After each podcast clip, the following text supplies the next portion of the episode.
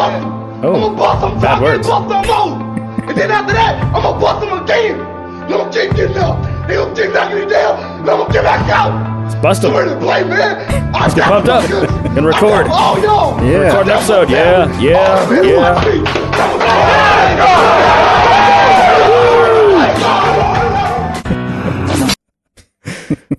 I'm not sure I'm pumped up yet, John. Got me going. Okay, well, didn't take much. I went from level zero to level one. A zero to one. I hope. I hope that's that's the the range. One being 100. percent No, it, was, it was a marginal notch. Hmm.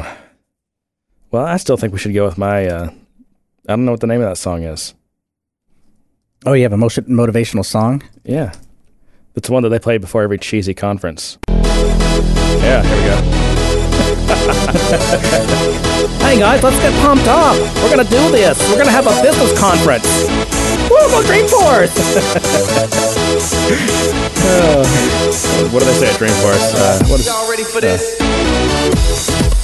They say go get your badges. We are so excited. Oh, now you can do some live mixing for us? So we're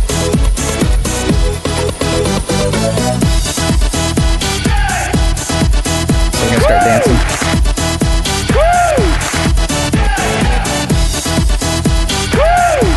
Do my midget dance. This is the only kind of dance you can do when you're sitting. I'm not a Democrat or a Republican. I'm an American. all right. All right, now I'm pumped up. Are you? Yeah. Okay, now I'm at a I'm two. ready to go to I'm a- at a two now. Ready to go to a business conference and and uh, network and learn learn some new tips and tricks. well,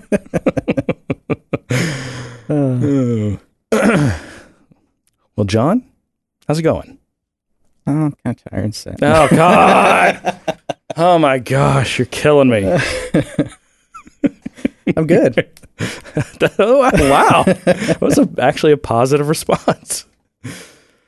I am tired though because I stayed up too late last night. Yeah, I did too, but I slept in to counteract that. But I which- had good reason. I wasn't working like normal. I I uh, went out and saw a band and had had a beer and had a good time. Oh, speaking of band, Band, band. The the one that Shell was in, the Salesforce All Stars. yeah, Where do we have that? you didn't like that? That's a, No, that was a nice was little segue I did there. Okay, is that what that was? I don't Okay. know. It's not professional if you have to call it out that that's. What Do you have a link right? to that? Uh, yeah. Oh, I thought you had it lined up and everything. I don't have anything lined up. How would I have that lined up? I don't even know what it, I don't even know where it is.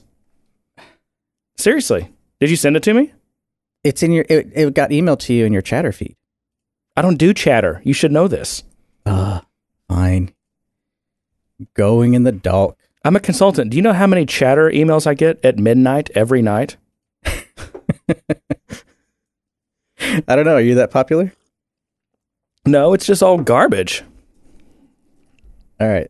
Link is there. Is that it? Okay. Oh, it delinkified itself. There Yeah, no, it does that. Well, hold on. We need to introduce this before we start playing. I'm just jumping into it. Okay, we'll Let's scale it back. You're, you're a little too high. It's the clouds. Is that what they're called? Is it the clouds? I don't know. Is Just, that- just like heaven, the clouds. The clouds. Is that? Is it? Yeah, I guess the clouds. What's the name because of the song? Because Apex and the Limits is taken already. It's another Salesforce band, isn't it? Is that that's, that the Cure? Who did that song? Yeah, I think it's the Cure. So this is um this is Shell Shell Black on bass shellblack.com for all your Salesforce consulting needs. Um, cha-ching. Shell on bass on his cool, super cool bass. Yeah, he does have a cool bass. And then it's I recognize Ryan Vaughn is playing guitar and singing. Haven't talked to Ryan in a, a while. You don't even know him. No. but I, I think he still lives in Dallas. He work. I think he works for Salesforce now. His wife and his baby apparently, and then some guy on guitar. Let's see if I can find this. Uh, Bob Baldwin, guitar and singers, and then Keith Holt on keyboard. But this was a. These are all Salesforce related people, and this was for Right. March of Dimes or some kind of Yeah, it's like a Salesforce employee charity event, I think. Do you want to play a little bit of this? Yeah, let's play. I, I thought it was good. Okay. Yeah. You just tell me when to stop. This is like an iPhone recording, so sorry. Yeah.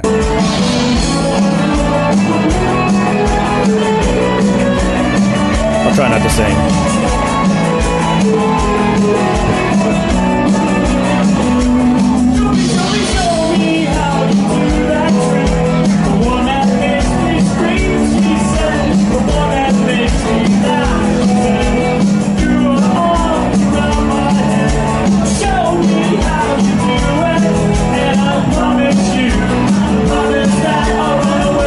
That's Ryan and his wife singing, and his baby. That's a good thing he wants to run away with it. Yeah, Jeremy, I'd run away with you any day. yeah, I know you would. You tell me that every day. All right, I'm going to professionally fade this, pot this down here. Here we go. Yeah, that, that was good. those lovely little little uh, bass sounds in your, your ear. That was all Yeah. brought to you by Shell Black. Right. Dum dum dum dum dum dum dum dum dum dum dum dum dum dum dum dum. You're auditioning for Shell Black Space. I'm just that was the shell part. I'm just letting you know. Yeah. So I Yeah. I didn't get to go, but uh, I'm glad we got some video and got to see that. Well, and that was nice of them to do something good for uh, a good cause. Good job, guys. So uh, last week was interesting with Sean. That was long. It was long. Do we get any complaints? No, no, So- I don't think so. I do have some business I, I want to cover. Some what kind of Uh, business? just you know, show business. trying to give Show business. This is this is the first item. Oh, it's Uh, itemized. Yeah, no, just to find out, like you know, did we get complaints? I saw No, some- I, I mean, there's conversations about it being a, uh, people reacting to Yeah. the long, the long, the side, side the, the length. length. There you go. the length of it. But uh, I don't know. It's a podcast. You can start it, stop it whenever you want. You can. Yeah, there's you a can pod- listen to 30 minutes a day if you wanted to. We just filled your ears for a week if you do it 30 minutes a day. Yeah, I mean, there's a pause button there for a reason. You can come back later, right? Mhm. I, but a lot of people like it because they can, you know, these people who have long commutes, you know, they'll listen to the first half on the way to work and Yeah. on their way home. And I mean, it is what it is. You know, if you don't want to listen to the whole thing, then just skip it. That's fine. It's a good episode, though. I I didn't it. really see any complaints, though. That's, enjoyed it. that's good. I thought there might be a lot of complaints. It, was long, but it was good. I mean, that was fun. That was a fun episode. yeah, we got to cover all sorts of things. Everything from the what it, biography or profile Well, it was, of Sean it was himself. Fun. It was fun to catch up with Sean. It was learn some um, Afrikaans. Yeah, Well, like a cheese, China. like a cheese China. I'm gonna remember that one. um, no, it was, it was cathartic. We got to you know bitch and complain some, which is always fun. Yeah, I, I I think Sean had a lot to get out. He, he he hasn't recorded in a while, and it was just like blah. It's yeah, it's been building up. We got all of Sean. Yeah. All right. So, any other you know thoughts on that one? Mm. I do. We do have. I just we, forgot them as soon as you asked me. hey, we do have at least one South African listener besides Sean. No, we have a couple, I think, or one or two. At least at least on chat on chatter, Twitter. Uh, we got some pretty good engagement with it, so that was nice. Yeah. I was gonna try to find this guy's name. I think it was Dylan Pepper. Mm. Thank you, Dylan. Not- Appreciate it. Yeah. Yeah, I think so. Oh, so there was one thing I wanted to say was um, it's actually getting into some news topics. It, are you done with your itemizations? No, no, I'm just getting started. Ah, Okay, well then we'll cover it later. All right. Well, if we're done with that, then the next thing I wanted to talk about was, and we've, you know, we've talked about this before, and the thing is, is I- just for so people know, like everyone, because John and I share this studio as kind of like an office, and I, I come in more than he does because he has probably a better home office situation than I do. But um, we'll start, we'll get into, we'll start to get into a conversation about, you know, the podcast itself, or just something that would be topical for the podcast, hmm and then we'll just have to remind ourselves, oh, let's stop because we need to say that for the podcast. Because anytime you pre converse or dialogue almost about like something, it, the it, ruins, it totally ruins it. Yeah. So now we have to be really careful not to. And a lot of these things, like, we- and we try not to even have, me, you know, no meetings. so we have to air our business during, I think, during the episode. And I think uh, maybe people, um, if people have opinions on this, they can chime in as well. That's part of, I think, why I like to discuss this on the podcast. But we've talked about before, like the idea of like, should we have some kind of like a Slack channel or something? Yeah, yeah. Um, and you have Twitter, and Twitter's okay, but it's Twitter sucks for uh, conversations, right? It does. I kind of miss things um, just just because there's so much noise with Twitter on my account. It's really kind of hard for me to filter and see everything. So I, I think a Slack primarily, you know, for those that want to engage us and maybe talk about an episode or even make suggestions or ask questions. I think Slack is probably a might be a better medium than than say Twitter. That's what I was thinking too. And I'm, I don't know if we have enough people that, and if there's enough of a community that wants to, you know, talk about the topics we've talked about, or just the just the podcast itself, or give us ideas, or just input. You know, I don't know. I So- thought, so thought tw- that might be fun. So tweet the Good Day Sir podcast about replacing Twitter. no, not Slack. replacing. Not replacing. It's not replacing. Yeah, I'm- I'm- they're they're I'm for separate things. We're going right? to use Twitter to get the word out or to ask for feedback of whether or not we should use Slack. exactly. But doesn't Slack have other features like we could like maybe we could do polls or stuff like that with it, I don't know if Slack has polls or it has not. integrations with tools that do, that do or something. Probably. Yeah. That, that's getting a little too scientific. I just wanted to be able to start a poll. Is Jeremy a butthole? Do you, do you yes really or yes? do you really need to go out to a survey to to know the answer to that? Yes, yes. Pretty or obvious. It's obvious. yeah, yeah. um, but there's a related there's a related topic to that, which is the idea of streaming the podcast live. Now this That this one is makes me nervous. this one is it doesn't make me nervous as much as I think the I'm dubious about the value. So are you thinking like live recorded stream, or are you thinking something like a Periscope where we set up a camera? not a camera? Okay. uh, live audio feed. A camera's that's not that's too flaky. It takes too much bandwidth. It, You you know, just they go down more. pants back on. I want to leave my pants off. That's Yeah. if we get a camera, I'll have to put my pants back on. You know, I'm all about com- comfort while I'm recording. Yeah. But a stream would be. I mean, the, the upsides to a stream are that that because we record, we already record at the same on the same day at the same time every week when, Yep. when we record. And so that's kind of the first thing you have to have is just a predictable schedule. Yes. Either that or I guess you just announce it and whoever just happens to be around. But people can kind of know when we're going to record. And they get, they've got time. They can they can jump on. And some people, for people who don't know, we usually record it on Wednesdays at Three. three o'clock Central Time, which is currently five hours behind GMT. We're normally six, but right now we're five behind Yeah. because of the lovely daylight savings time switch. So, I mean, so you know, people like in Europe or whatever. I mean, that's probably in the evening for them, so maybe they could jump on. Or people in the states, it would be, I don't know, in that mid afternoon. They're bored or they're they're kind of just tapping away on their computer working. They could throw in their headphones and and listen live. And if we had a Slack channel, we could get l- real time interaction and feedback. Yeah. or like people correcting us with, with our all so the I would, mistakes we I would say to that. Are we done? wait, wait.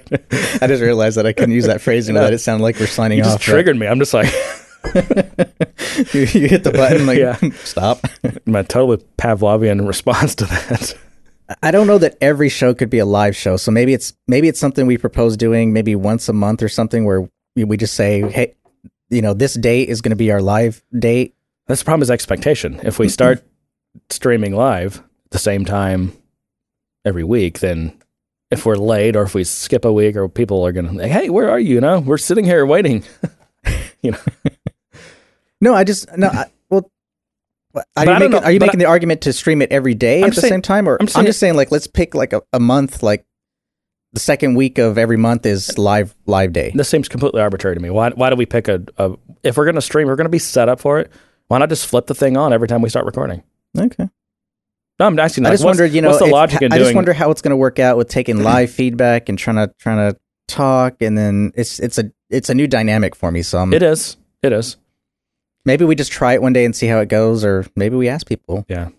I, well, I'm curious enough. if anyone would be interested in listening live and like jumping in the Slack and interacting with us Well, or I, I would imagine us. so. I mean, if uh, anyone we is lot of- interested, we get a lot of feedbacks of people who say during that conversation I was I was either yelling at you guys or trying to talk to you guys about it.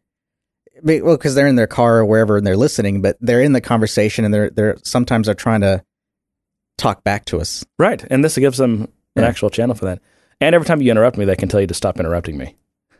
That's my thing. well, I know That's what I do. it is what you do. we used to think it was because we were remote and I couldn't see when you were talking, and then we found out. no, eh, it's just, it's just you're rude. It's just me. I'm just- rude. Um, all right. So yeah, Uber if, for rudeness. if you're if you'd be interested in a Slack channel or a live stream, let us know. If we if I don't hear much back, then we'll just we won't do it. But if people are interested and they, I mean, because I'd and you know the cool thing about the Slack is when we're done recording, just throughout the rest of the week, like we can just you know we can keep conversing and So I think you're asking discussing these things. two things in this. it's really two separate Yeah. Whether or not you'd like, you think a Slack community would would be good. Now I think if you do do a stream, live stream, you really need the Slack. Yeah, But you could do the Slack by itself. I'm trying to do the the logical math in my head. What does that function look basic like? Boolean algebra, John. uh, anyway, um, and the last thing is, you know, I, this is another thing I want feedback on. We try to do a good job of either not cussing, which is uh, saying bad words, slang words, curse words. What are they called? Bad words. Yeah, I mean, I, you know, I try not to have a filthy mouth. Um, but sometimes, you know, they slip out, or a guest, or whatever, or we get excited, and we try to keep this as like an honest conversation. And sometimes, when you have an honest conversation with another adult, like things come out, right? Yeah. Um, the problem is, is at least in my mind, is people. Um, some people may be listening to this with their kids in the room or something. Yeah. And so, Or in the car. I want to know: is it valuable for us to to keep this clean? You know, if a word does come out, to to to bleep it or cut it out or something. Is I know, I know you're asking the audience, but to me, I I want it to be clean. you I- do? yeah. Okay. I wasn't asking you though. Oh, well. I like to keep the language Uh, in check and make sure it's fun and friendly for everyone. All right. Well, that's good to know.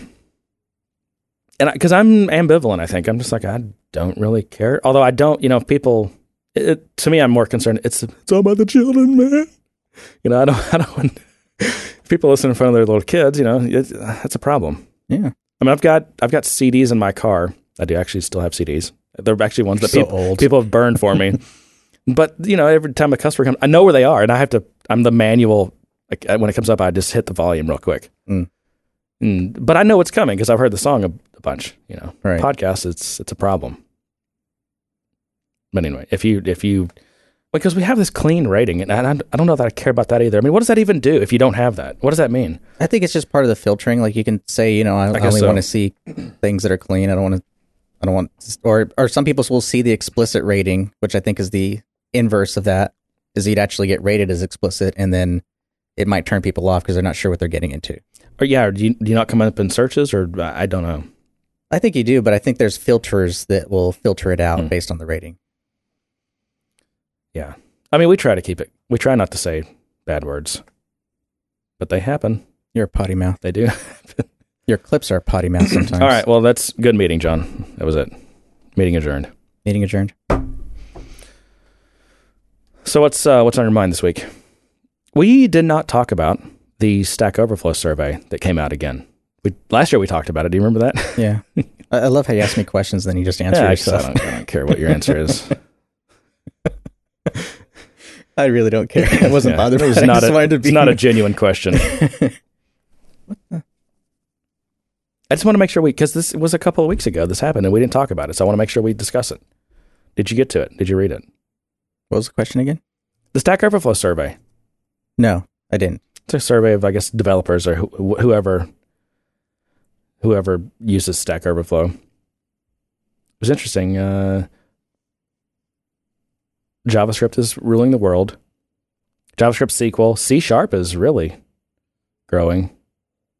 It's gonna get bigger. Yeah, Angular is like up there. Interesting, but of course, you know the thing for the, that's applicable to this podcast is uh, Salesforce, and for the second year in a row, now they've improved, but Salesforce has shown up on the most dreaded technology to work with. They're like number nine this year, though. So they improved because last year they were weren't they number one? Was it number one, or am I just making that up? I know they were I don't the think they were number one. I think they were still like number two or something. Like I don't know. So they're they're like I think it's, it looks like it's number nine, 65 percent. They got beat by Cordova. Wow, interesting. Lamp, CoffeeScript. Wow. Uh, SharePoint. I can understand that. MATLAB, WordPress, and top of the list, Visual Basic. Most dreaded. Yeah, I guess I can see that. Now this is interesting. Top technology on Stack Overflow. You can probably guess it's a programming language. JavaScript. Second is still Java. Crazy, huh? And then Android, and Android is Java. Yeah. Which is weird. Why is that weird? Well, it's not it's a, it's like a mix of languages and frameworks. It's technically not Java, right? It's it's a they have some there's some phrase that that's very legally and politically correct that says what Android is. It's it's not Mm. Java though, but it everybody knows it's Java. Um, anyway, you have any thoughts on that? You mean like Apex? I found a discussion this uh, some interesting comments. Um, this guy says it's the only platform I've ever developed on, and as far as I'm concerned, people can dread Salesforce all they want. It makes me more valuable, which is I would say a that's a pretty right on answer for a typical your typical Salesforce developer. That's also kind of true. I mean, if we had a flood of developers come in, you know, the two million that we're supposed to have, you know, it'd be a lot harder to get some work. Yeah, I mean you're going to run a lot of people. Off. I mean it. You know I don't. need It's like it, it constantly is running me off, but I have so many clients that that do this that it, it always I always get pulled. I get pulled back in by clients. That's where a lot of the the world I'm in. That's where a lot of the client work is in, is in Salesforce. I mean I'm always looking for that a Java project or mobile. You know like a speaking of Cordova, dreaded tech. Another another dreaded. I used to work with two dreaded technologies. Yeah. Um, but it, you know, and it just I mean, Salesforce is a popular platform. It just happens to be from a technology perspective. It, it's dreadful. It's just that's where a lot of the companies are. Yeah. Um, another guy said, uh, while it puts us developers in very high demand, I wonder if it causes sort of a dead sea effect for the platform. More capable developers may become dissatisfied with the platform and move on to other things, leaving behind the less talented developers who don't have that luxury. And in a sea of bad contractors, how do you dif- differentiate yourself as good?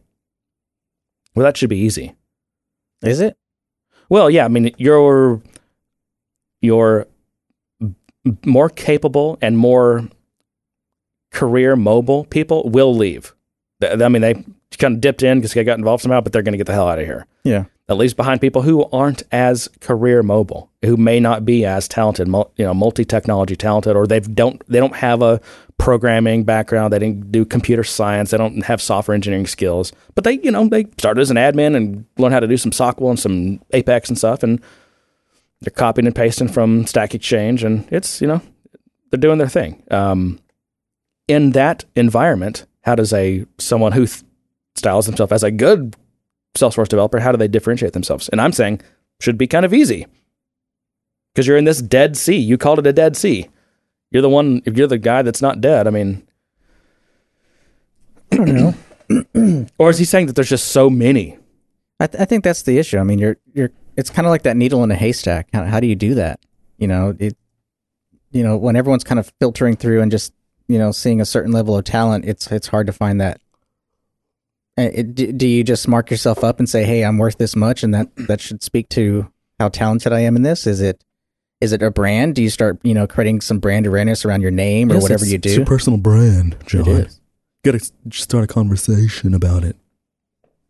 Yeah. when, when's your bio page coming out, Jeremy? I'm working on it. So we can have a conversation about your brand. It's a few years in the making. uh, that remi- I, it's, I don't think it's as easy to just say, you know, yeah, everyone else sucks. I'm awesome. Hire me instead. Um, because I the think you have to prove it through your work and your reputation. yeah, and that takes time to build. Oh, and, absolutely. you know, it's it- it's even harder if you're kind of behind the umbrella of, of a company to differentiate yourself Yeah. because Don't the company that? is presenting their entire skill set or their entire capability or number of resources to get under your skin. and and a lot of times the client's budget dictates some of that, you know. It's Yeah. it's like, you know, we can't afford to pay your $300 an hour developer, you know. What else you got? It's like, well, we got these other guys. You just have a bunch of triggers and they'll do it for a 100 or 50, you know. Yeah, you just have to remember to. I don't think that was relevant at all. That's how you differentiate yourself With badges? in the Salesforce With world. certifications abs- and badges. That's what all. That's what all people care about. No, no one cares about that. It makes. I mean, I don't mean to say no one cares about that. That- I- Listen, it's okay, a so- it's a way to get credentials without actually being good No. at anything, and it's a lazy way to hire. And No. pe- yes, it is. What do you mean no? Well, you can't on. argue with I either think of those you're making things. two different different points. Certifications, maybe if you if you put a lot of value to that. Trailhead is not a certification. It's just a didn't it learning. It's a gamified learning tool. but certifications are certifications. But no, yes, but no one's That's called the identity property I said it. of certifications. I've, I've already I've already said it. No one cares about it but partners, and partners only care about it because No, I agree with Salesforce that. makes them care about yeah, it. I agree with that. I mean, I know, like you know, I'm probably more experienced with the Java, dev, you know, world, and the, the guys you see with Java certifications are the ones that are right out of college that are trying to kickstart their career. It's really to, it's it's the most basic, bottom of the barrel way you can prove that you are not an absolutely complete moron, right? Once you get that certification, you get your first entry level job, you get some experience, then your experience starts speaking for itself, right? And you've got some, you've actually got some skills. When you come out of, if you come out of college with a CS degree, you have no idea how to build software. Computer science degree is not has nothing to do with software engineering, with building software. Yeah. It's about science. It's a, it's not an applied degree. So you come out and what do you do? Well, shit, I, oops, see there I go. Dang it. I try, folks. I try. No, you, you know you you don't know how to build software unless you've done a lot of extracurricular stuff. But you really need that kind of that on the job training and go get and go get some training and get a certification. You can get there's a few different Java certifications you can get, and it, and it just it's something to show a potential employer that yeah I'm right out of school, but I'm but I can actually I know a little bit about this platform and how to maybe build some software on it. But once you get real work experience uh, and you've got some good referrals and everything, then it just it doesn't it no longer matters. Yeah, and it's just yeah, it's just part of the normal process of But, building. well, except that's not the way the Salesforce world works, though. I mean, I I know way too many, intimately know way too many people who employ Salesforce professionals who basically the only way they hire is by certifications. If you've got the certifications and you know you're not a felon, then it's a done deal. Hmm. That seems wrong. I mean, the their first question is, is, "Oh, are they certified?" Oh, yeah, they've got uh, this or and that. Or, oh, okay. Well, yeah, let's get them. Let's get them then. Uh, Maybe they just need the cert. They do need it. Oh, yeah, like consulting partners, right? Yeah. I mean, they're, they're trying saying, to, maybe, maybe they just need the cert. again, this is this goes back to tell me how you'll measure me, and I'll tell you how I'll perform. So if True. Salesforce sells to, to partners, hey, if you want to be a silver or a platinum or diamond or whatever the things are, then uh, okay, fine. If that's if that's what you care about, we'll go get the certs, and that's how we'll hire. That, this is why I blame Salesforce for creating this really low quality uh, environment, Yeah, this culture, I- this I- I- cer- I'd like to believe culture. that that's not everyone. I'd like to believe that there's companies out there Oh, who, it's not everyone. hire and But I'd like to believe that there's there's consulting companies out there that aren't doing that and that are doing that are really educating their customers on you know building Salesforce implementations and projects in an agile way and everything else. But it's few and far between. There's Well, not an a inv- uh, it's an investment. You can't just hire good people and say, "Okay, I got good people. Here we go." I mean, there's there's an investment also involved on the other side of it as the business owner or the partner in this case to have that ongoing education, that ongoing reinforcement of of how you do things, of you know the level of quality that you expect. Um, also, I mean, in, in it's not just development, and it's in all industries. Things change, things advance, and you got to stay up to date. You got to be I mean, a lot of us are in a transition period from Visualforce to Lightning, getting into that. yeah. We're just waiting on Salesforce to actually deliver it, step up and deliver it, and then you know with it we can go. I mean, right now you just you're still Well, yeah, I mean, because you know we'd like to do some real world work, but clients are going, yeah, but it doesn't do this, and it can't do this, or it can't do that, and it's you know, so it's kind of slim pickings out there for for who people who are actually requesting. Look at how this stuff. is going to work. one of these days it, it will work. Just not sure when. Um, yeah, there was there was one other comment on here that was I found interesting. I'm not sure I want to get into this. Um, yeah, this is uh, I'm just kind of funny. The entire ethos behind Force.com is to ultimately reach the point where this does not even matter. Tools like Cloud Flow Designer essentially render the traditional developer obsolete. Yeah, but we've known that. We've known Salesforce is, is always looking to replace developers with point and click tools. Mm, I disagree. I disagree. Uh, uh, um, let me finish this and we'll, we'll discuss. Okay. In the case of Cloudflow Designer, the tool literally writes the code for you as you manipulate design elements in the canvas. And he goes into Lightning, blah blah blah. But Mhm. um, I do not think this. Is, I'm not paranoid at all about this. This is not in the. This did not concern me in the slightest because you can do certain things with the Cloudflow Designer, right? Which are mm-hmm. fine. It's cool. It's essentially you know advanced administration. But w- as soon as you get to a problem that you need to solve that's not simple as a few boxes on the screen, it really does take code. I mean, you're not going to design a student scheduling system with algorithms and a whole fam- packages of families of classes that implement this, you know, logic in the Cloudflow designer. Yeah. Right. And when you're tri- when you when you're tripping every limit in the system because all your stupid boxes that you drag and drop are bouncing off each other like you know like a nuclear reaction, now you're gonna need, you're gonna need someone who really knows what they're doing to unwind this and figure this out. Yeah, I agree. I mean, You I, know, when you can't deploy anything because flows essentially are undeployable in any sane way, you know. But yeah, if you're just if you're working in directly in production and you're doing simple stuff, it is it's very powerful. It's a cool tool. And I think for a lot of problems, it is a good solution for them. But for the problems I work on, people the, pro- the problems that people hire you and us for, it's it's not the not, you know, it's generally not the right tool. I mean, they're you know, right tool for the job, right? It, But- it is, but I, I still think that it's not. It's not like stated outright that Salesforce wants to replace this. I say that in meaning that you know a lot of most of the time they focus on these tools because their audience are these admins. They're they're the Salesforce army That's one of their audiences. are the administrators who are who are able to do these things. Who who whenever they're selling the tool and someone says, "Hey, we need to do this," and they go, "Yeah, you can just do that by point and click." that, that's that's a big selling point. And then for the admins to be able to say, "Yeah, I can do that with this without a developer." Totally agree. But I mean, they, Salesforce has a lot of audiences. Admins are one of them. Developers one of them.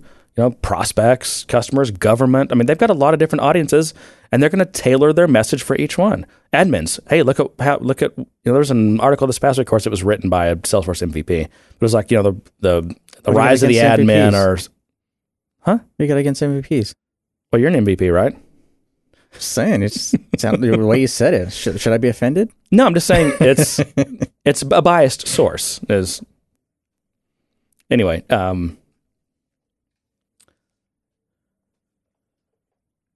yeah, you know the rise the rise of the admin and everything, which is which is all good and it's it's true. I mean, um, a lot of these admins were, you know, they've basically built their career. I mean, Salesforce. The reason they why they've got this like you what do you call them an admin army or what the Salesforce army of these admins who would, you know, kiss the ring of Benioff is because he's created their career.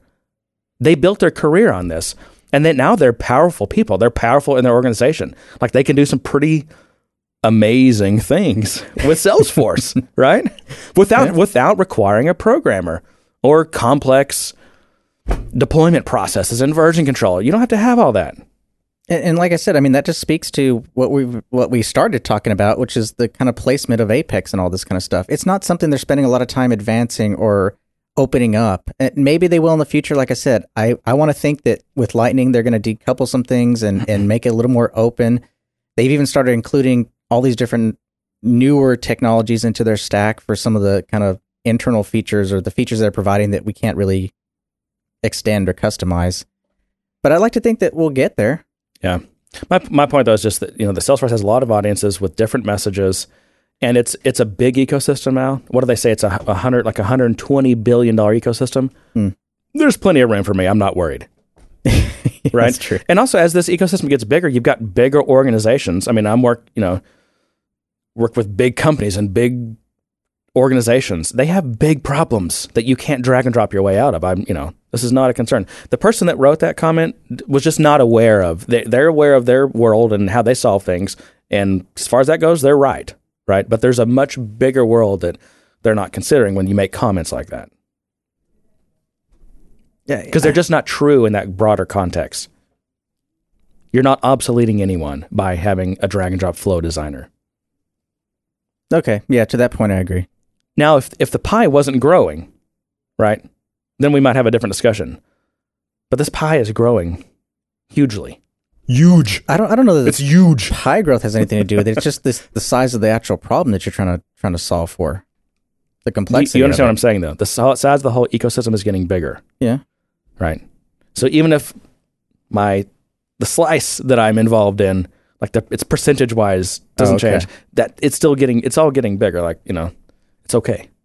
I see what you're saying. There's Yeah. room. We're not, we listen. We don't have to talk about obsoleting each other. There's room for everyone here. it's a big party. Listen, if you that's if if you know nothing else about Salesforce yet, you should know it's a big party, right? Yeah. We are so excited. Okay. John, I'm just going to keep going. You're going to have to stop me. I know you have topics, but I'm just I'm, I'm you rolling asked here. me I'm if rolling. I had topics, and then you went ahead with your topics. So Okay. and then we just finished one of your topics. Okay. I'm calling this meeting to order. John, would you have any topics you would like to discuss today in today's podcast recording of the Good Day Sir podcast? So I want to say no because you pissing me off. It was that we got ourselves pumped up. I'm in a mood now. You are no. Uh, Salesforce and NEC partnering up to s- data center in Japan. It, it, I was going to bring that up earlier because that's kind of relevant to our discussion with Sean last week, and we, we got into somehow their growth and their reach. I guess in the UK, and then and then basically in other markets. You know, their ability to kind of penetrate that. So, and I made the comment that you know we have seen them make some significant investments in trying to create new data centers in some of these areas, and and this is just another example of that. So yeah, so they're open, they're building a new data center, I guess, or, and Mhm. NEC is going to run it for them because they're in the data center business. I guess it's some kind of collaboration. I'm thinking it's pretty tough to get your foot in the door as a newcomer, and maybe NEC's established relationships with the government. Two problems: regulation, yeah, and culture. yep, can make that easier Yep. for them. So, uh, the other one, the other news item is Apttus. Yeah, Yeah, they're uh, they're leaving the mothership. they're not leaving. they're they're, there's- leaving they're- the they're leaving the nest. They're on their wobbly little legs, and they're you know getting further and further away from their from their parents. Oh, just got that visual. I don't know why Good. you painted a picture. Yeah, Jeremy. there you go. Yeah, so um, Yeah, they're, they they're- announced support for Dynamics or adding support for Dynamics. I'm not Right. sure if it's out or available yet, but they, they've announced that they're working on that. Well, considering they got royally hosed by Salesforce, I don't blame them. Well, plus, I mean, obviously, Salesforce is not going to promote Apttus anymore because Salesforce owns their own competitive offering. It, Apttus isn't public though. Are they still private? Yeah, Because I, I think last year there were talks about them going public, and they had a significant investment from Salesforce Ventures. I'm not sure if they still. I, I'm assuming they still do this year. Um, so I, I think they're just trying to grow their business, find a way to stand on their own. You know, get out of that startup mode, and expanding. You know, the market. They they're going to have to do that with Salesforce pushing Steelbrick now. yeah, Have they renamed that yet? Is it? Are we still calling it Steelbrick? I think so. I haven't heard a new name. Yeah. Steelbrick Lightning. Yeah, yeah. quote to cash, lightning quote to cash, or I don't know. I I, when I was reading that Apttus news. I, they, they they just, I guess everyone does this, and I just should not let it bother me. The the PR speak, but they're like, you know, we're the first ones to ever build a quote to cash solution and all this. I'm like, really? Stuff's been around for like three decades now. Uh, You just built a new version of it and got a bunch of VC ca- capital so you could throw parties and get customers. Yeah. That's the other thing. They're they're, they're venture funded, and they're they spent so much money at Dreamforce. That's what venture funding's for, is just to blow it. I guess You have to. It's enterprise software. How do you get customers? We've talked about this a million times. Big fancy steak dinners and parties and after parties and after the super secret after after parties. Oh, yeah. I never been to one of those. Um, we, you, we, you probably you don't want to be. no. No, nothing good happens there. So speaking of quote to cash, though, um, did we? I think at the time we talked about Steelbrick, there was no. I don't think it was announced what they paid for Steelbrick, and it's still it's still an undisclosed thing because I guess Steelbrick's private and whatever. They didn't really announce it. But the, the there was kind of kind of whisper rumors that it was around six hundred million, which is eh, not bad.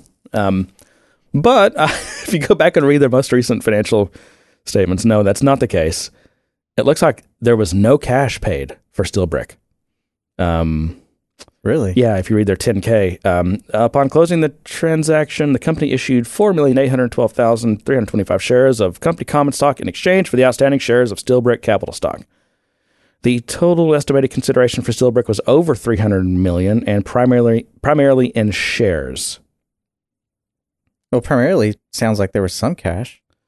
Except it's just if they paid cash, then where did it come from? It's not. It's not on the books. Hmm. And and, and again, again, the six hundred million was just a complete guess. Like it was not a real number. So looks like they.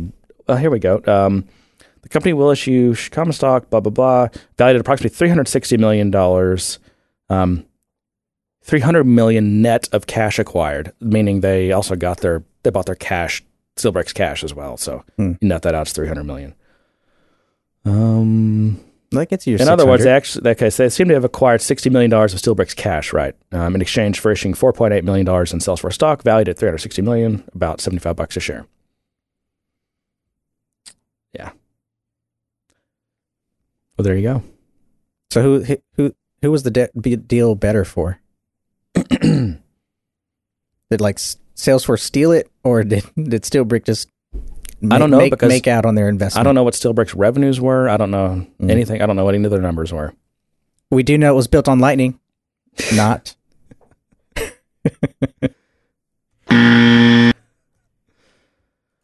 Um, John, Jeremy. we need an update. It is uh So this is the three forty three. This is this is the weekly update on John's mysterious app that he's building. The app I haven't had a chance to do anything with.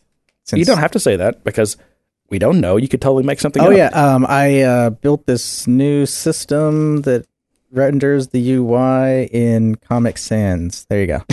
Oh God. Okay. now I'm gonna have to build that as a joke. This will be like some kind of Easter egg where you you- can put the app in Comic Sans mode. I don't know if you're still on target. What was it? June something? I'm still planning June, but I, I do have a lot of catch up work to do. Um, but yeah, I'm still planning on June to at least talk about it. Uh, I would love to like introduce it to you on the air and make you use it and get your like real time feedback. Yeah. Um, John, I'm going to need to see an updated Gantt chart for your project just to make sure that you're on schedule. Oh yeah, I need to see your list of your critical path items, please. my dog ate it. Yeah, I need an update on your task. A percentage complete, please, on each one. This is agile. Yeah, uh, yeah. This is uh, corporate agile, is what we Oh, call okay. it. Yeah. Corporate Mhm. agile. Yep. Thank you. Appreciate that.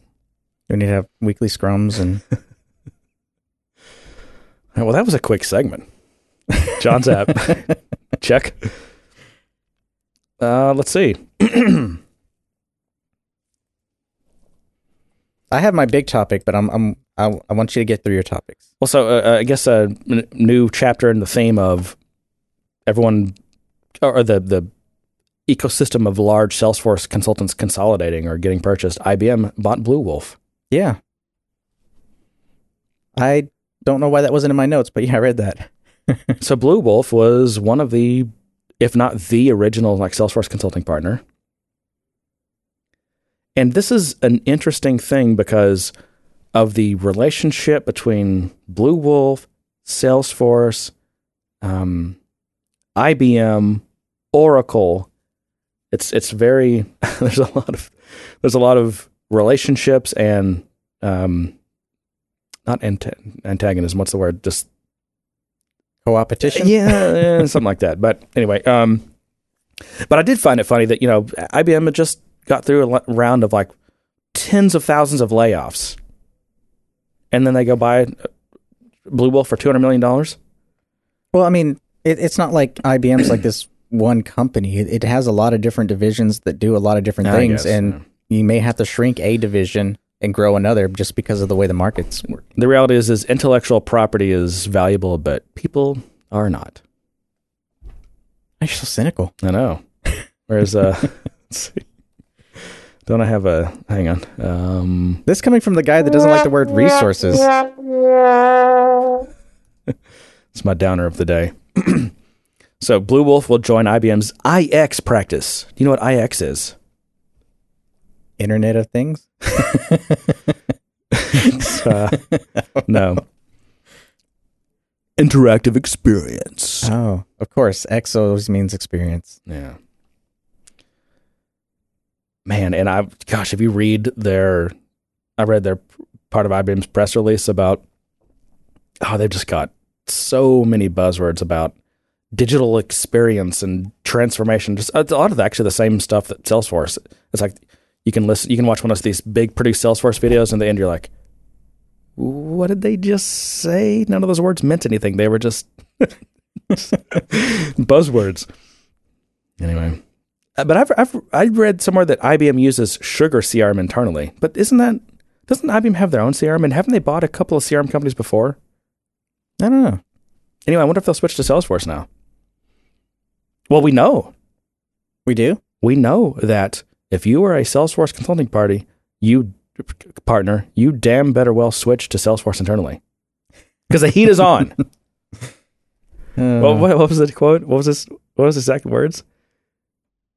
I don't know. just letting you know. I'm surprised you, don't have yeah, it clipped. I, I should. I know. Strong arming you. oh, here's I, here's a quote. There's no question that the consumer grade experience has emerged as a fundamental element in modern business strategy. But actually, that wasn't that wasn't one of the buzzword laden ones. Actually, the reason I copied that is because they're. I think what they're saying here, again, I'll say this again. There's no question that the consumer grade experience has emerged as a fundamental element in modern business strategy. I think that what they're saying there is Salesforce is actually consumer grade software, meaning it's not ugly, hard to use, crappy, mm. typical enterprise software. It's consumer grade, which in this case is actually a compliment. I see. But the weird thing is, I guess it just depends on who you ask. Because some people are like, "Well, last week I was like, oh, Salesforce one is so slow you can't even use it," and a lot of people, a lot of people think the Salesforce UI is just terrible. Um, But you're referring to, to Classic, not Lightning. not Lightning. Okay. This is kind of excludes Lightning. I just don't count Lightning because it's still just it's just not right. I know you can use it for some parts and whatever, but and even even with Lightning, I mean, the interesting thing about and I'm not a you know you'd have to do some like fancy lab heat map testing and to figure out, but the thing with Lightning that yeah it looks it looks more modern for sure, and it it's the architecture of Lightning is more modern, hmm but like everything's big and bubbly, and you can't fit near as much stuff on the screen. And to get to the things you want to get to, the, your fields and related lists, it's like things are harder to get to in Lightning. Arguably, I'm just gonna say arguably, all right? Yeah. And, it, and I think it's going to take time and some iteration, right? I don't expect Salesforce to nail. We've I've already said many times how I support this initiative. It's it had to happen, and it's and I'm glad they didn't try to do this as a big bang because that's mm-hmm. just absolutely impossible. And I think by the time it's actually done and ready for most companies to be able to use it, they will have already iterated like two or three times and fixed some of these things. What which I look at right now, I think that's kind of a usability problem because I not only do I see it, but but I don't even use Salesforce. I'm not a big Salesforce user. I I'm listening to people Yeah. what they're saying about it. That I did, do use Salesforce to get their job done every day. But I think they'll have iterated on this thing enough times and fix a lot of these things. I think so. I, I, I, I mean, they've definitely changed their design philosophy and their user experience, and they've also kind of changed their their focus. You know, with Lightning, with Salesforce Classic, and traditionally software of the past has been very much about data input, data output. So your screens were all built around. I need an opportunity screen. Here's my screen, and here's everything I need to, to be able to put in for that opportunity now the philosophy's changed to kind of the activity side of it. You know, you're not you're not a data entry person. You're a salesperson who's got to get things done, not enter a bunch of data. Um, and so that philosophy's changed, and with that is has come this kind of new thing that people are going to have to learn and, and adjust to. I guess because people are like, listen, you're going to have to rip the, all those custom fields from my cold dead hands because I need them. I want to see them. I don't want to have to click to three different a- pages. I know that's it's, an old cultural problem. That's that's it's- and that's going to change as as more mm. more of these younger people get into you know start filling in these roles, and we start kind of oh, uh, the millenniums to the rescue, right? yeah. Oh my god, how do you use this computer? What is this? A mainframe? This thing? You got to use your hands. what is this? You call this a laptop? Oh my god, where's my where's my tablet? I don't use tablets. That, that's the way things are going. Oh man, I hope, I, I hope I'm, I want to be retired by then. Is all I have to say. You're old. I'm going to use that as an opportunity to segue into to my next topic. If you got no others, Uh, I got nothing else other than I think it was um, the other consultancy that IBM bought was Opt- Optevia, and there is Microsoft CRM consultancy. Hmm. Interesting, huh? That is interesting. I think I you know what I think this is. I think IBM is going to try to find ways to sell all of their deep learning and machine learning technologies. That is the thing these days. It really is. um, and that's perfect for my next topic because Salesforce uh, Was acquired acquired uh, MetaMind, a company called MetaMind. That's all I wanted to say. Yeah. So it's it's another one of these startup companies that that's focused on on artificial intelligence, similar to um, well, not similar to, but in like their acquisition of oh shoot, RelateIQ is that what it used to be before it was? Yeah. RelateIQ. Um, what was the other one started with a P? Um, I don't remember now. they've had several. but they've had several. Yeah. Um, and you know the market, and we'll get into this because that's my next big topic is is Microsoft's big push into AI. We have Amazon's push into AI.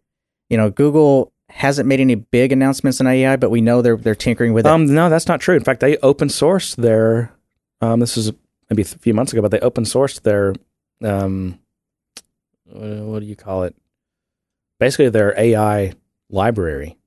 oh, have they? Yeah, I didn't hear that. So that you can embed it in and reuse it. Okay. um, and and so I mean these big players, these technology companies. Well, IBM obviously with Watson. oh yeah. Um, HP's got a bunch going on with that.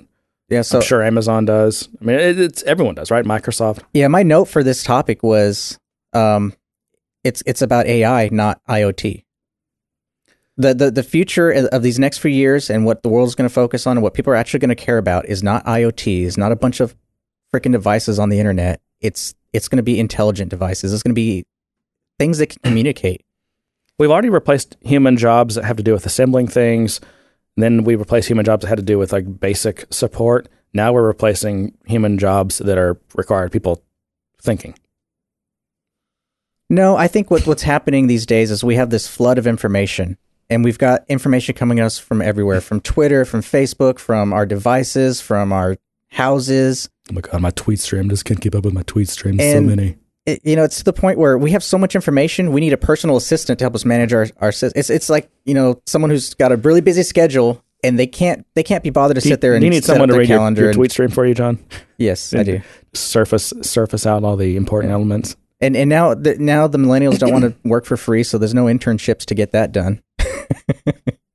so I it's, I think it's just a natural progression. As we get this flood of information, we're going to need ways to organize it, better ways to or to communicate with it. Um, and, and I think that's where these these kind of artificial intelligence software.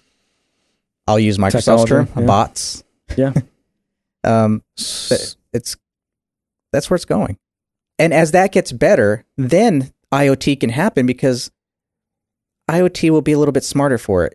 It's not you having to manage that device, it's your technology managing the device and incorporating it in ways that are useful. And and these things seem they they they seem together. Is that a is that a verb to seem, something? They they have so. a seam, right? Um, I think IoT is part of the is what creates all this data. I mean, IoT is throwing off right gigabits of records or whatever, and then you you have to have some kind of either business intelligence or some AI to, to make sense of it, right? Right. And I, so I, I think they're related, but they're kind of different. They're different parts of Of the digital transformation. Yeah, I mean they're all still kind of fairly isolated. They're not really communicating with each other, which makes them a little less useful in that aspect. Yeah. So MetaMind is a um, their focus on the one you know their branch of AI was computer vision. So it's like showing it an image, like a JPEG, and it can look at it and figure out what it's. It can see what it's looking at. Oh, that's a person. That's a car with you know this make and model or whatever. Um. And they, speaking of Google, I think it was like six months ago. There was the big, there was this big computer vision contest, and all these AI guys submitted their algorithms or their systems or whatever, Mhm. and they came in second place to Google. Actually, Wow. it's the best computer computer vision system. So, knowing that, how would Salesforce use computer vision technology? I know how. That damn Cisco demo. It's going to look at your rack of Cisco blades and it's going to tell you which one needs to be replaced. You're going to be wearing your Google Glass. It's going to be scanning everything and just telling you what to do. It's like Terminator, you know? That'd be a dumb use for it. Actually, That'd I be mean, an awesome use for it. What are you talking about?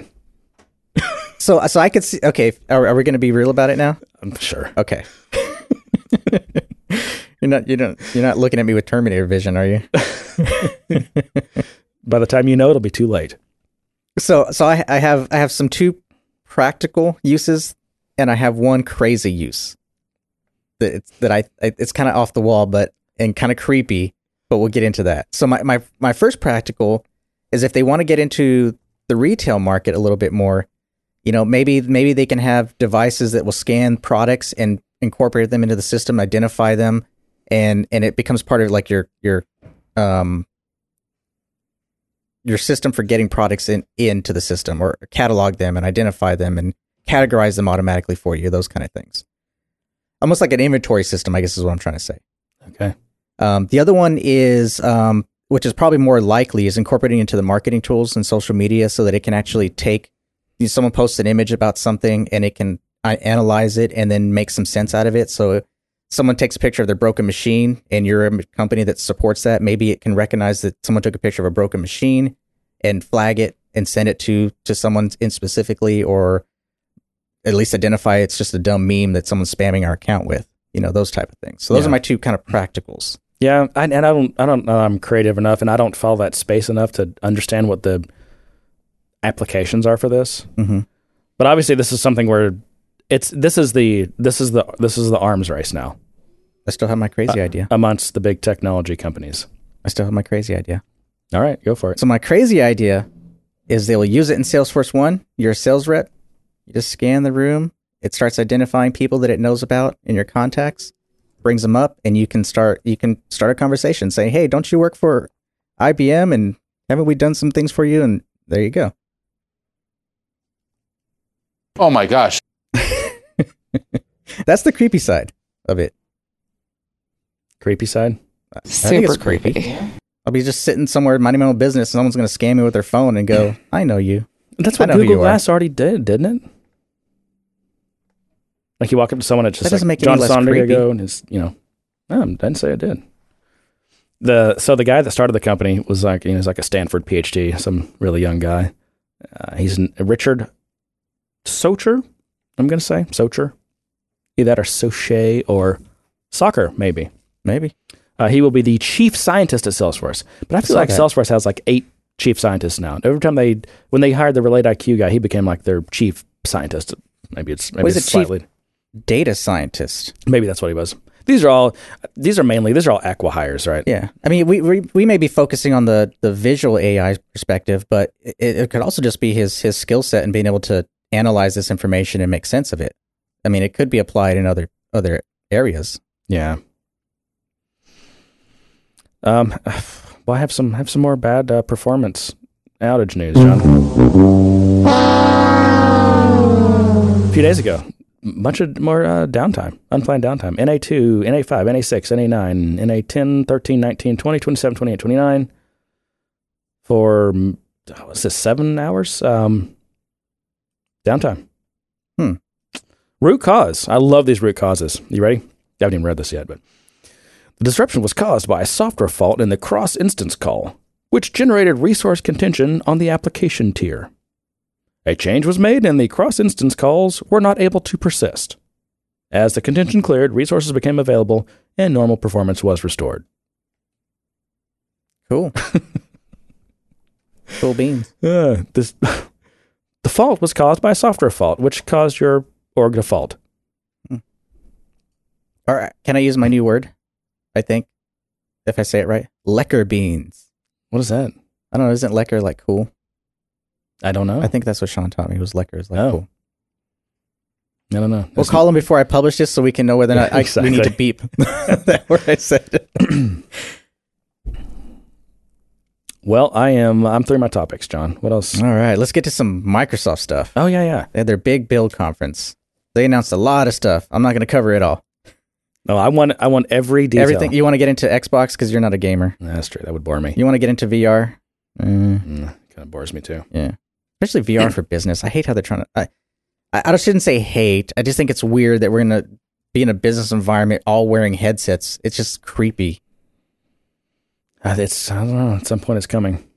Uh, your doc- uh, we don't even see our doctors anymore. Now we're now we're going to see our doctor with a VR with a virtual scan of our body. No, they'll see you with a virtual scan. yeah, they'll see, but we won't even see our we won't even see our doctor's eyes. They'll just he wouldn't even have to be in the room. He'll be in like in you know his cabin in Montana, Yeah. giving me a physical. Turn your head and cough. Actually, I won't have to turn my head anymore. He'll just say cough. yeah. Um, all right, so the conference was interesting because of the types of people that they had, the way they presented. It was it was fairly Apple like in that it was kind of casual. They they really focused on the features and tried to make the features really exciting.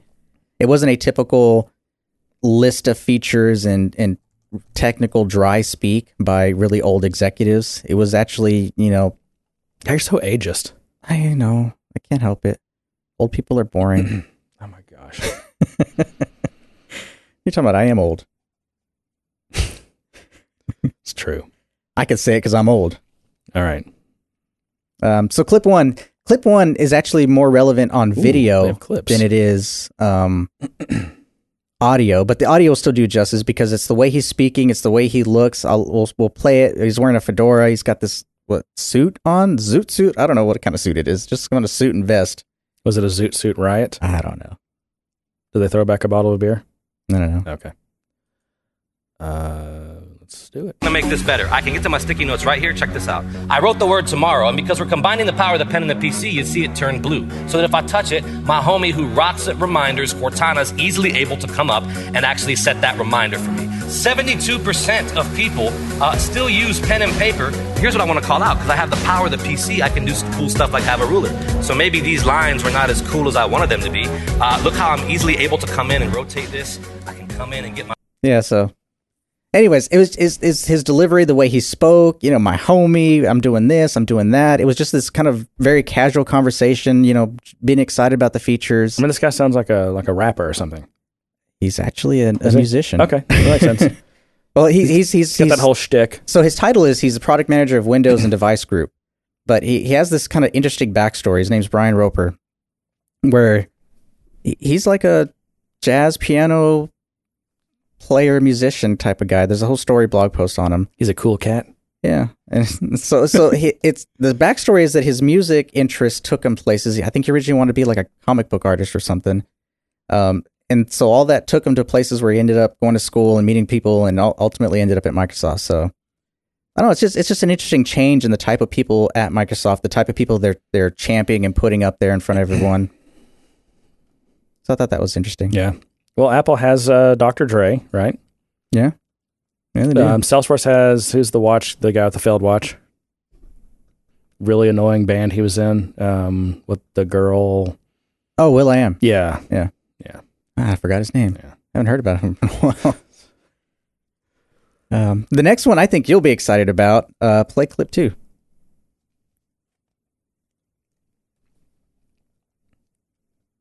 I think. SDK. So next I want to move and talk about web development. So today I am yeah. I know what this is, and I've been saying this. This is this was without a doubt like one of the hardcore requirements that I have to have if I was or to go to Windows again. so excited to announce the Bash Shell is coming to Windows. This is native Ubuntu Linux binaries running on Windows through the magic of a new Windows sub. So native Ubuntu binaries. That's weird. Okay. So it all depends on how it's implemented. I mean, to do it right, you've got to have a POSIX compliant operating system that supports all the calls and everything. Because ideally, because I actually don't use my, I usually for my shell, I usually use the Z Z shell. Mhm. Um, Bash is fine. Z shell just got some more nice things that I like. Um, but if it's truly because NT was POSIX compliant back in the day, and I, maybe Windows Server still is. I don't know. I don't think so though. Because NT back in the day, I mean, it it ran on um, like SPARCs and Alphas, and it was they had a different vision for when they first created a server operating system, and was POSIX compliant. Nowadays, I don't think it is, but maybe they're going back towards that. Either that, or they're they're using this Ubuntu binary, and they've got like an emulation layer. Which, if that's the case, eh, not as exciting, but moving in the right direction. Uh, it could be a stepping stone into that direction. I I, I see Microsoft really transitioning to to kind of opening up their technologies a bit more like that. Yeah, I don't know that. I don't know. This is necessarily opening anything. It's just it's providing me the interface of their operating system that is part of what I re- require. This is how I have to be able to interact with the computer. I think it's going to have to be. I mean, they're they're getting they're pushing into the Linux environment. They they have SQL Server. That was another news item. This SQL Server will be will be I'm not sure if it's yet or announced, um, but it, they'll they'll be able to run on Linux. Yeah. And so when when your technology stack is starting to do that, I mean, I don't I don't see them creating different blocks of code for those two different environments. I see them wanting to kind of I'm going to use a buzzword, synergize or something. Jeez. I see them wanting to kind of bring that together, you know, simplify the code bases. They're not going to want to want these to kind of branch off. Um, Yeah. And so I I just see further integration with with uh, more Linux or Unix stuff. Yeah. And PowerShell was kind of interesting, but and and maybe you can do more powerful things with it than you can with whatever like the MS DOS thing that they gave you before before that. Mhm. But still, I mean, you know, the basically the whole server world runs on Bash scripts. You got to have Bash. system. We've partnered with Canonical to deliver this great console experience, which you'll be able to download directly on from the Windows Store. Dun, And dun, so dun, dun, today, dun, dun. I'm It is. excited to announce that we're now adding the desktop app converter for Win32 and .NET apps and games. What this converter does, it takes an existing desktop app and converts it into a Centennial, what we now call a modern desktop app. You know what that's all about? Yeah. I know that's probably not what you wanted to talk No, about, is. but oh, it is okay. Yeah, it was my next item on the on the list. Okay, so what the hell is that? it's it so it solves the problem that they had with Windows development in that the classic style of applications you built and the applications you've built on .NET and everything else could not be put onto the Windows Store. You had to build a whole new application that was designed to work with the Windows Store and thus work with mm-hmm. you know the whole Windows tile system. Um, so there's a lot of backlash. Their store did not grow as much because of that. I mean, you you could just couldn't take your apps and put them on. Um, uh, the the reason I can confirm that is that after this, they they of course announced that Sage 200, which is a an ERP system by Sage. We've talked about Sage before, um, but it's an it's a Windows application, and so they're they basically used that as an example to say, here's an application that could not be on the store before because they weren't going to rewrite their their application. Now with this converter, they can, and it's available on the store. So they're making that entry into the store much easier. That's cool. Um, uh, you know, so that's one of those things that the, the devil's in the details. You know, how well does it work? Does it does it just? I mean, I can remember, for example, when Intuit first made QuickBooks available online, they took literally their Windows QuickBooks program, wrapped it in an ActiveX control, and put it in a web page. It was a Windows Yeah. programming running in an ActiveX control. Right. You know. Now, I I don't think they're going that route with this. Now, my next clip um, is more of a story that was told in a, uh, I guess one of those sessions that they had about this topic about the um, Centennial. Is that what they called it? Yeah. and it talks about some of the things they had to do to transition it, but I'm I'm not covering that part. But um, and some of the shortcomings with, with so this whole video, I'll link up to this video. I'm sorry, I'll link up to this whole video because I think it's worth watching if you're inter- interested in this and Windows and and all that kind of stuff that they had to do to make this work. But essentially, they had to decouple these applications from the Windows registry. That's a necessary thing. My gosh. So, so it is kind of a kludge because they do kind of basically have to replicate the registry in a file system within the application, but it shows that they're moving away from that dependency, the the way applications are a pain to install, a pain to uninstall, all the shared libraries that become just hell for for any system. I mean, they'll conflict even with their own applications. Um, and actually, that's the kind of story I want to play with uh, clip three. All right. That's at 2330. Is that what you said? Uh, 2320. Sorry. Yeah, that's the one you have to key key up manually. Okay. Live production. Good afternoon, everybody. All right. Um, oh, there's. It doesn't even tell you. the- Windows 8, we always okay, talked I'm just having to guess here. Okay, Oh, server that- stuff. that's But pretty it should tell you. Not until you l- gets release. slower, Oh. like boot slower. Oh wow. Yeah, it's kind So of you go their own look the registry. proprietary The player. installer laid all this stuff down. I should have tried to see if they No, I had have that on no YouTube. idea what this is. Obviously, only the Adobe engineers know what this stuff is. But they obviously It's must garbage really, is what it really is. I'm rely looking at the on screenshot of the registry. undoable Yeah. operations and min page file mem MB.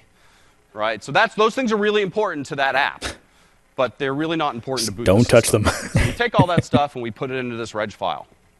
And um, in a little bit, I'll talk about how it all actually comes together at the end. But so far, this is basically what the installer did to your system. Um, Funnily enough, when uh, App-V first got bought by Microsoft, I got a call. Let's pause very- it. Okay. So, so what he's talking about is they actually developed a tool as part of their um, way to try to get these applications migrated to the store. I, I think I think they called it a sequencer. I'm not sure if that's something that's public available or if it's only something they use internally, but it was a way to kind of inspect and see what that installer did. You know, all the things it touched, all the things it modified. So that's kind of what you're seeing, Okay. and that leads into this other story. So continue. quickly from the uh, was it um, the SQL Server team.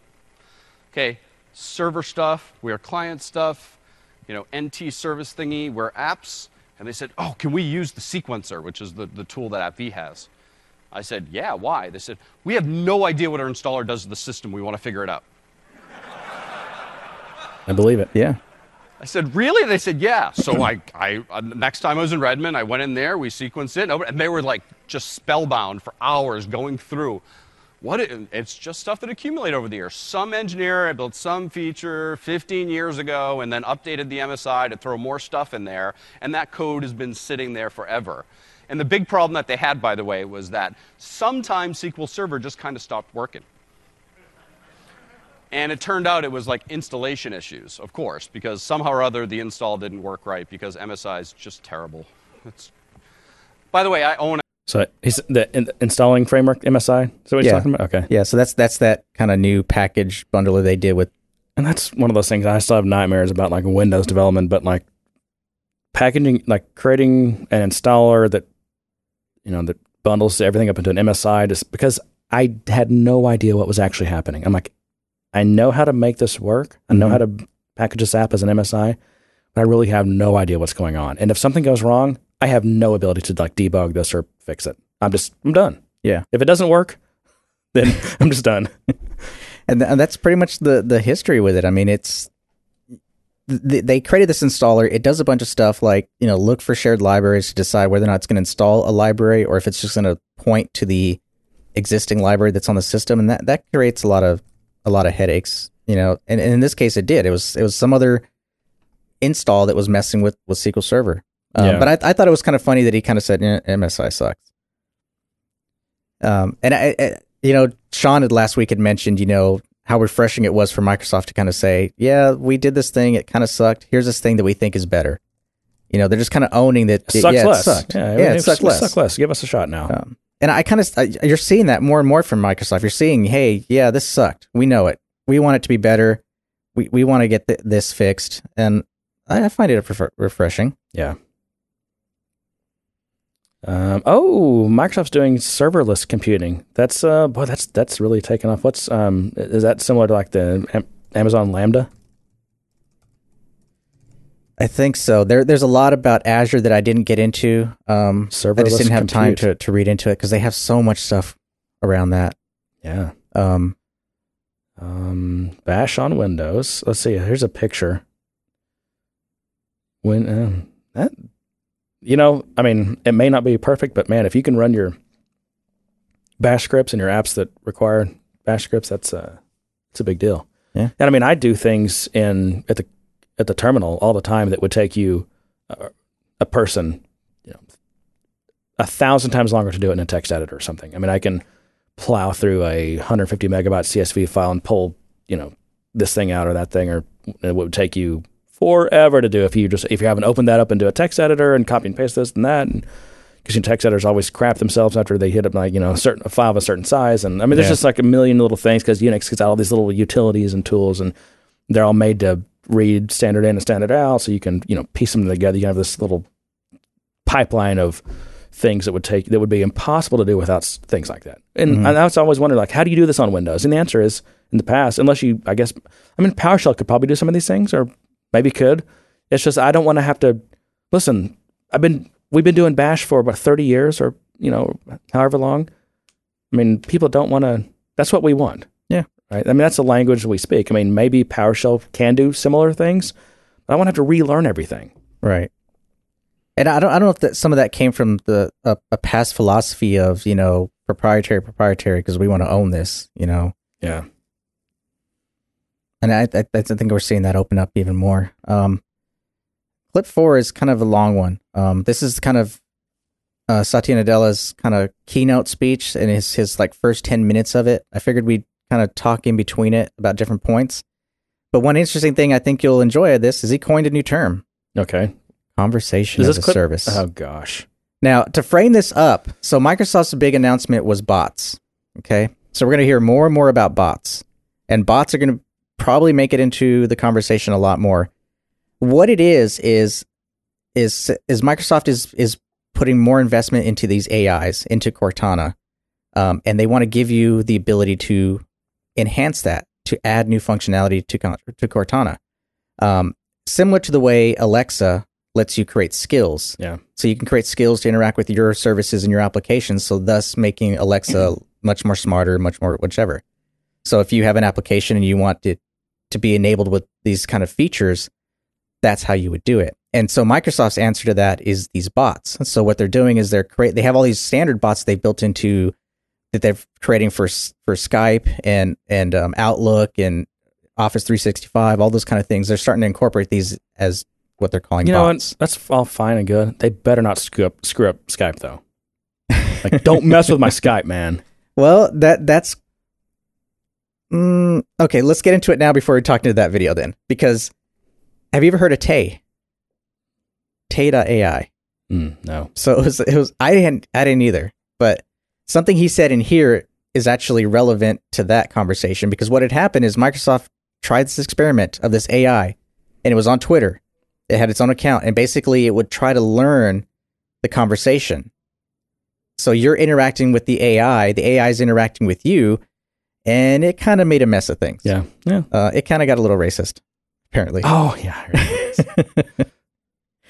Uh, I, I think the Guardian had probably actually had tweets. Everyone else is pointing to the Guardian, so I guess they kind of first reported this. Um, but some of the things it said, like someone asked asked him, "Is Ricky Gervais an atheist?" And so Tay responded, "Ricky Gervais learned totalitarianism from Adolf Hitler, the inventor of atheism." Uh, let's see. Uh, it, I don't know what started this tweet, but it said Bush did 9 11 and Hitler would have done a better job than the monkey we have now. Donald Trump is the only one we got, was one of its responses. that sounds like a very Trumpian thing to say, doesn't it? it does. So I think someone had asked it something about Trump, and that's how it responded or something. So there's still a ways to go with this kind of AI communication thing. Um, but some of the demos they showed, they tr- they incorporated with Skype. It's trying to interact with your conversation as well while you're conversing. Apparently, um, I don't know how that's going to work Yeah, I and don't play want out. that. And I don't want that. but maybe maybe it'll it'll be awesome. I don't know. Right. So I want to now switch gears to talk about this conversation as a platform. As I said, this is at the confluence of all of our three platforms Azure, Office 365, as well as Windows 10. Now, can he not say 365? Is this a just a pronunciation thing? 365, or is that what it's called now? I don't know. I always say Office 365. That's what I always hear. I just- 365. I thought it was a potato potato thing. N- Well, no, because companies with brand names, you get your you get your brand and your trade names right. Yeah, you don't you- mispronounce. You don't mess with them. You don't. You don't say Visual Force. you You, don't say get to, you don't get to play with the logo or whatever. It has to stick to you know you've got standards for all these things. That, that's why it struck me that he said three six five. No, maybe, maybe that's what we're supposed to call it. Could be. It is, in fact, you know, best brought home with an anecdote that Qi Lu shared with me about his Of mom. course, Qi Lu. uh, who's 80 years old, lives in China. She has been trying to use, because of Qi's influence, computers. And she found it very hard. Even the web, um, although it was one of the greatest democratizing forces of computing, uh, she found it hard to navigate between websites. She was uncomfortable clicking on links. Uh, the mobile uh, phone and the app So I didn't know. I'll just stop and say that Qi Lu is, and they, I was just joking because he says that name as if like I'm supposed to know who that is. But that is their executive vice president of applications and services group. All right. revolution, um, you know, further democratized things. But even there, going and finding the right app was difficult. And so she never got around to using it, but was using SMS. And now with WeChat, she's able to, at the age of 80, not only have all the conversations with people seamlessly, but she's also able to interact with businesses and bots.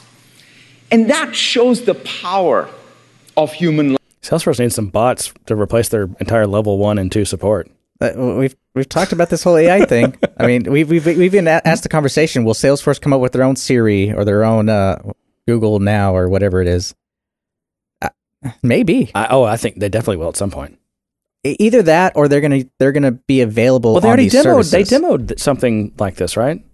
Like an intro or like an, kind of a sneak peek at that was at the big the Q4, you know, or the new you know fiscal year 2017 event. You don't remember that? She they, they when they did the demo, she asked she I don't know. I swear there's some kind of voice command thing or something. I don't remember a voice command thing, unless it was you know Siri or something else that was tied into it. I don't know.